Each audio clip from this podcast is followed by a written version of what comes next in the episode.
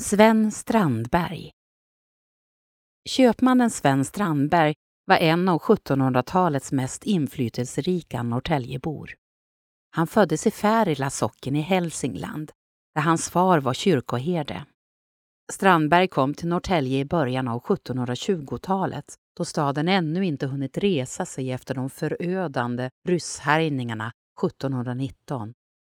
Hans hustru, Magdalena Wittfot, kom från en tysk-finsk köpmannasläkt och paret tog snabbt sin plats bland de ledande familjerna i Norrtälje societet. Sven Strandberg valdes till rådman och kyrkvärd och fick även uppdraget att leda arbetet med att bygga upp den nya kyrkan. Han skötte om alla räkenskaper och avlöningar samtidigt som han handlade upp byggnadsmaterial och hantverkare till kyrkan passade han troligen också på att skaffa material och murare till sitt eget hus. Det är oklart när kyrkobygget ansågs färdigt, men redan 1733 skrev Strandberg att det behövdes reparationer och han betalar ut förskott till material.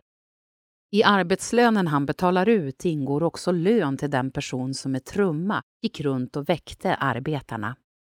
Strandberg dog 1734, bara 46 år gammal.